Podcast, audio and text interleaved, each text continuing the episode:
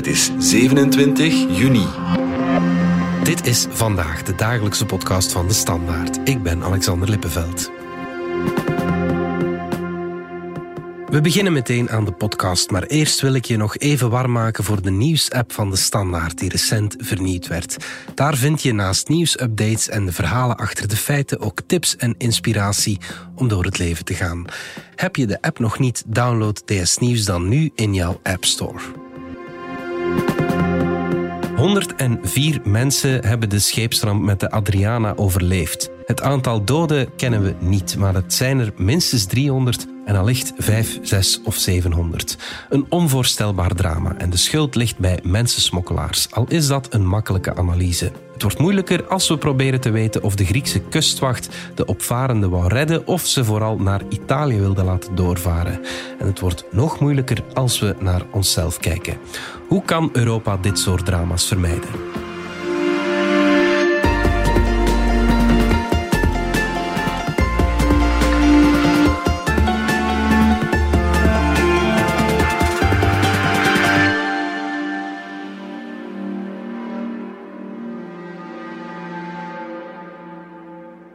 Jorgen de Kok, buitenlandscorrespondent. Jij verdiepte je de voorbije dagen in de scheepsramp. Ik ken de verhalen van de rubberbootjes of de houten bootjes die mensensmokkelaars inzetten, maar dit was wel van een andere orde, hè?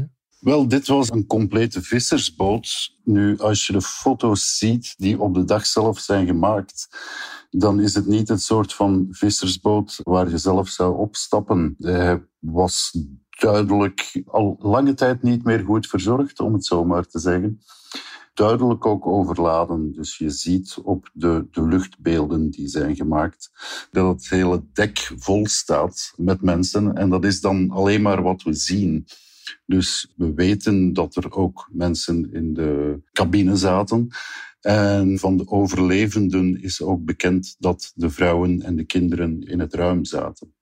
Dus alles samen wordt geschat. Het zijn ruwe schattingen, hè, op basis ook van wat die overlevenden zeggen. Dus de schattingen gaan tussen de 400 en de 750 mensen.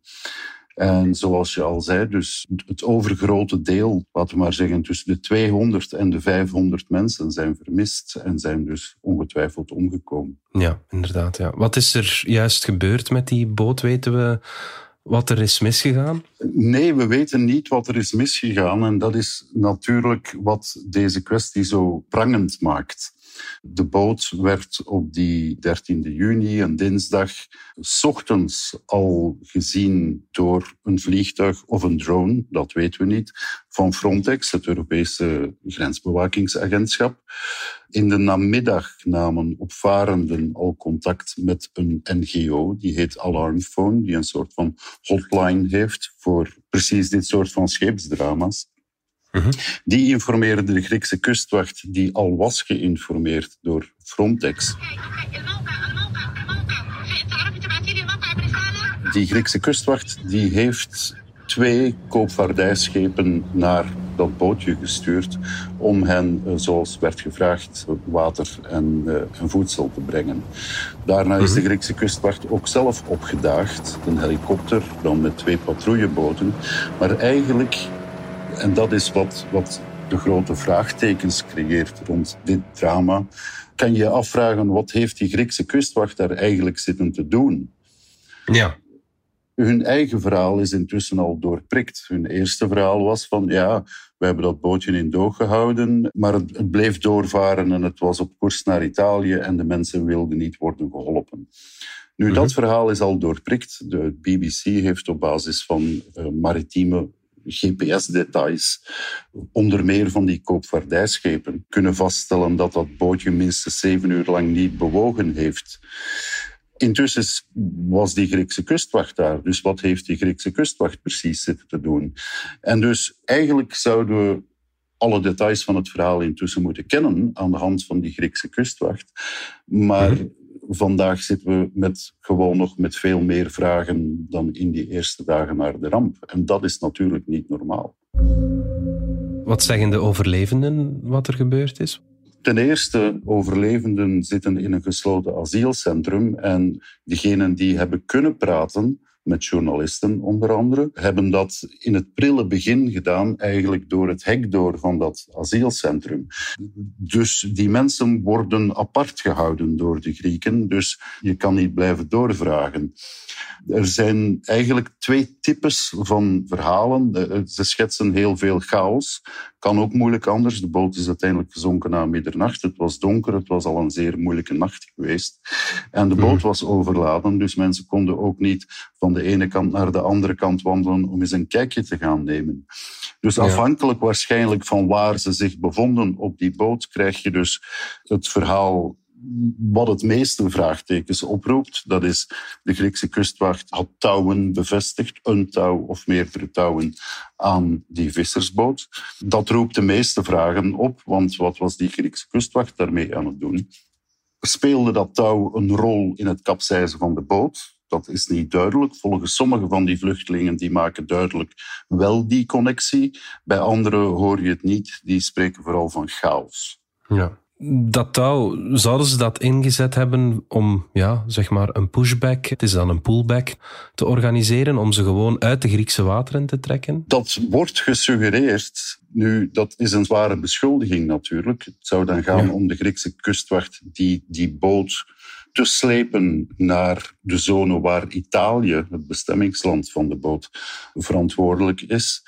Dus dan gaat het eigenlijk om het ten eerste het doorschuiven van het probleem naar een andere EU-lidstaat. En ten tweede, daarvan is bekend dat het een riskante operatie is, zeker van zo'n gammele boot die overbevolkt is. Dus die suggestie is er. En ondanks het feit dat het een zware beschuldiging is, wordt het niet uitgesloten. En dat heeft te maken met een intussen lange staat van dienst van de Griekse kustwacht, waar dit soort van verhalen intussen legio zijn geworden. In mei was er nog een video die de New York Times heeft gepubliceerd van op het eiland Lesbos. Daar zie je gewoon in klaarlichte dag hoe waarschijnlijk Griekse agenten asielzoekers naar een kustwachtboot overbrengen via een speedboot. En dan zie je in de verte hoe die asielzoekers, deze kwamen vooral dan uit Somalië en Ethiopië, op een bootje worden gezet, meegesleept en achtergelaten in Turkse wateren. Dat soort van dingen gebeurt dus en is gedocumenteerd. De Griekse kustwacht is al veroordeeld door het Europees Hof voor de Mensenrechten. Dus het komt niet out of the blue, dit soort van zware beschuldigingen, omdat er klaar en duidelijk precedenten zijn. En is het de eerste keer dat er zo zware gevolgen uit voortvloeien, zeg maar? In dit geval gaat het om erg veel mensen. Ik denk dat er in de voorbije 10 jaar maar 1 ramp was waarbij aantoonbaar meer mensen zijn omgekomen. Het is daarom ook dat wat je hoort bij mensenrechtenorganisaties is, ze hopen eigenlijk een beetje van, als dit nu geen schokeffect teweeg brengt, wat dan nog wel? De woordvoerder van de VN, Stéphane Dujarric, die zei eerder dat de Verenigde Naties benadrukken dat elke persoon die op zoek is naar een beter leven, waardigheid en veiligheid nodig heeft. Even luisteren. Today we have yet another tragic illustration. I can tell you the Secretary General was horrified by the reports of a shipwreck that took place off the coast of Greece, claiming the lives of scores of women, men, and children. He stressed, as he said before, that every person searching for a better life needs dignity and safety. This is yet another example of the need of member states to come together and create orderly, safe pathways for people forced to flee and for comprehensive action to save lives at sea and reduce perilous journeys. Er zijn vrijwel dagelijks, zeker wekelijks, getuigenissen over kleinere bootjes. Hè. Het gaat dan om 40 man, 50 man, soms 100 man. Hier gaat het om een veelvoud daarvan. Tegelijkertijd klinken die mensenrechtenorganisaties niet erg hoopvol. Je hoort hen letterlijk zeggen van, ik zou graag hebben dat dit nu een schokeffect teweeg brengt, maar blijkbaar, het wordt beschouwd als het zoveelste drama in een lange reeks. Het is toch een moeilijk probleem, dus wat kunnen we eraan doen? Het minste wat je eraan kunt doen op dit moment is natuurlijk helderheid verschaffen over wat er precies gebeurd is en wat die rol van de Griekse kustwacht was. Ja. Want als dat duidelijk wordt, dan is dat toch vernietigend, want die pushbacks, dat is toch illegaal? Wel, dat is op zich illegaal. Nu, vernietigend zou ik niet zeggen, precies omdat er al zoveel gevallen gedocumenteerd zijn. Die video van de New York Times, die toont gewoon een schip van de Griekse kustwacht dat migranten op een bootje uitzet om naar Turkse wateren te drijven. Er zijn mensen al omgekomen bij pushbacks, dus het gaat lang niet om het eerste verhaal. Integendeel, om vernietigend te zijn moet je natuurlijk ook de Griekse justitie mee hebben, die dan zegt dat de Griekse kustwacht wel degelijk een fout heeft begaan. Ook daar is de hoop niet erg groot. Ook alweer gebaseerd op eerdere voorbeelden, dat die Griekse justitie wel transparant het volledige verhaal gaat brengen. Nu goed, de verdediging van de Grieken is, die migranten wilden naar Italië, we hebben ze doorgelaten. Ja, is daar iets van aan? Wel, het is zeker zo dat die mensen op die bootjes er niet staan om te springen om in Griekenland te belanden. De Griekse kustwacht, Griekse autoriteiten hebben al een heel slechte reputatie, ook op basis van eerdere incidenten. Er is mishandeling of er gebeurt een pushback, zelfs nadat ze op het vasteland zijn terechtgekomen. Het is ook standaard procedure dat mensen al hun bezittingen kwijtspelen. Alles wordt in beslag genomen, hun portefeuille, hun gsm, ze blijven met niks meer achter. En bovendien zit je natuurlijk van als migrant, verplaats je in de geest van een migrant, kom je in Griekenland terecht, dan kan je eigenlijk nog altijd niet veel kanten uit. Want je hebt daar geen landverbinding met de rest van de Europese Unie. Wat natuurlijk in Italië wel zo is. Dus daar kan je bij wijze van spreken gewoon de trein op naar Duitsland bijvoorbeeld. Je hoort heel vaak dat ze naar Duitsland willen. Dus zo gek is dat niet. Nu, aan de andere kant is het ook zo van ja. Ten eerste, als die boot, zoals de BBC stelt, al minstens 7 uur niet had bewogen, dan zal het die mensen aan boord ook wel duidelijk zijn geweest van we gaan hier geen kant op, zeker niet naar Italië.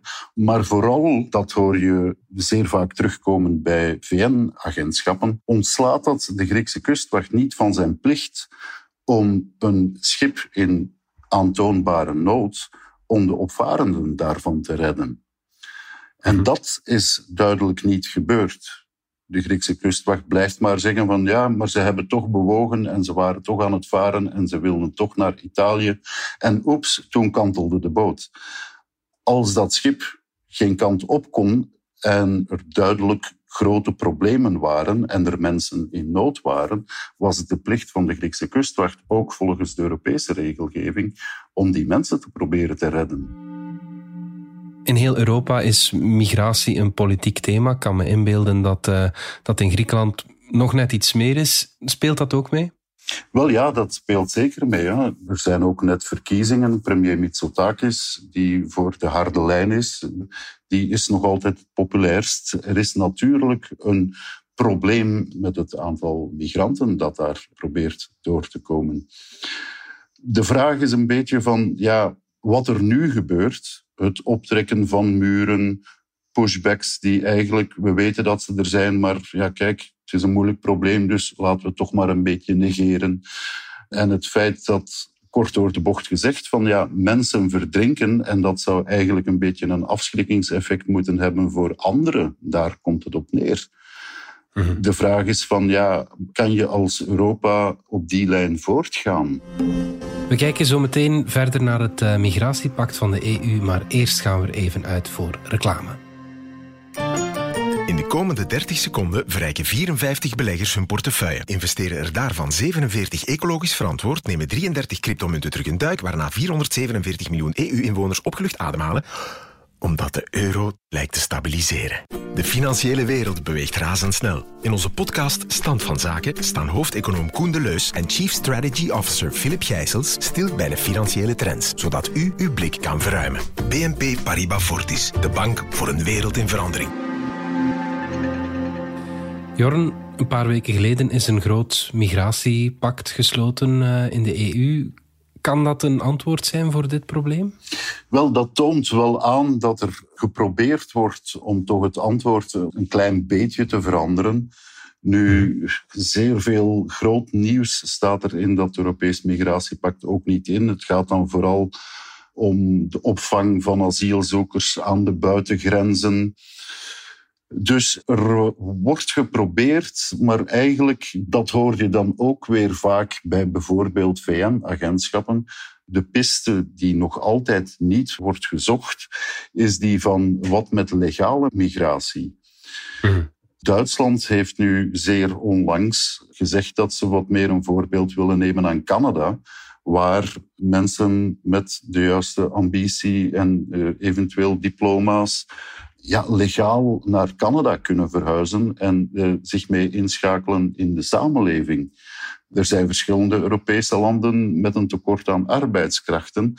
Op dit moment is het zo van bijna niemand kan legaal naar bijvoorbeeld België komen.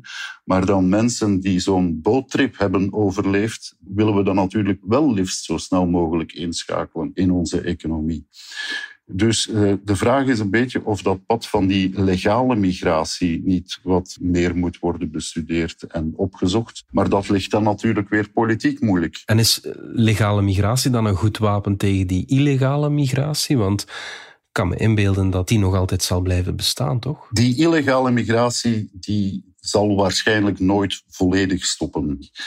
Wat er over die legale migratie wordt gezegd, is wel dat je dan tenminste een deel van het probleem op een menswaardiger manier aanpakt. Vaak zie je heel veel van de illegale migranten op dit moment zijn jongens, tieners nog, of in de 20, van wie het doel uiteindelijk is om hun families thuis te ondersteunen. Dus dat zijn dus wel jongeren die kunnen worden ingeschakeld in een economie en die uiteindelijk hun families thuis proberen financieel te steunen. Als je die een legaal traject zou geven, zo wordt gezegd, dan is dat al tenminste een deel van die huidige illegale migratie die dan wordt aangepakt. Nu goed, misschien moeten we het probleem bij de bron aanpakken. En dat zijn die mensensmokkelaars die bakken geld verdienen aan die illegale migratie. Hè? Dat is wat Griekenland een beetje op dit moment aan het doen is. Alle aandacht gaat nu naar die 9 jonge Egyptenaren die de smokkelaars zouden zijn. Nu, aan die smokkel wordt ongetwijfeld enorm veel geld verdiend. Nu is het ook wel duidelijk dat de mensen die er het grote geld aan verdienen, de organisatoren, laten we maar zeggen, van dit soort van routes, zijn niet degenen die bootjes besturen. Dus niet die 9 Egyptenaren die waarschijnlijk ook gewoon in Italië wilden blijven en verder hun weg gingen gaan. En voor de grote organisatoren moet je waarschijnlijk gaan naar mensen in Libië of Tunesië met behoorlijk wat geld en die waarschijnlijk ergens ook verbonden zijn aan zakenleven, zelfs politiek. Bij die 9 gaat het waarschijnlijk ook maar om zeer kleine garnalen. Het is een moeilijke kwestie. En dan is symptoombestrijding altijd gemakkelijker dan het probleem meer bij de bron aan te pakken. Wat ook complex is, maar er zijn mensen die hier groot geld aan verdienen. Alleen heb ik die nog niet in een rechtbank gezien. Goed, Jorgen, tot slot. Het ging de hele week in alle media over een andere scheepsramp, die duikboot die naar de Titanic dook. Je zei het eerder in deze podcast, mensenrechtenorganisaties hopen nu dat deze scheepsramp wel een schokeffect veroorzaakt. Maar ik heb de indruk dat weinig mensen ervan wakker liggen, toch? Wel, die vergelijking wordt natuurlijk gemaakt en daar kan je moeilijk omheen. Er was enorm veel aandacht voor de Titanic-duikboot. Wat een uniek verhaal is, dus op zich is die belangstelling niet vreemd. Nu, met de migrantenboot is het dan weer zo van, als dit het zoveelste verhaal is in een lange rij, wordt het dan niet tijd dat we er iets aan doen? Het is dat wat mensenrechtenorganisaties parten speelt natuurlijk van, als het de zoveelste is in een lange rij, wil het zeggen van dat het probleem al lang ettert. We weten dat het probleem er is. Dit was een extreem voorbeeld met zeer vele doden. Dus is het geen tijd om die lange rij af te sluiten. Ja. Jorgen de Kok, dankjewel. Alsjeblieft. Dit was Vandaag, de dagelijkse podcast van De Standaard. Bedankt voor het luisteren. Volg ons op Spotify, Apple Podcast of eender welk ander podcastplatform. In onze gratis app DS Podcast kan je niet alleen ons werk beluisteren, maar ook de beste podcasttips terugvinden. Alle credits van de podcast die je net hoorde vind je op standaard.be/podcast. Reageren kan via podcast@standaard.be. Morgen zijn we opnieuw.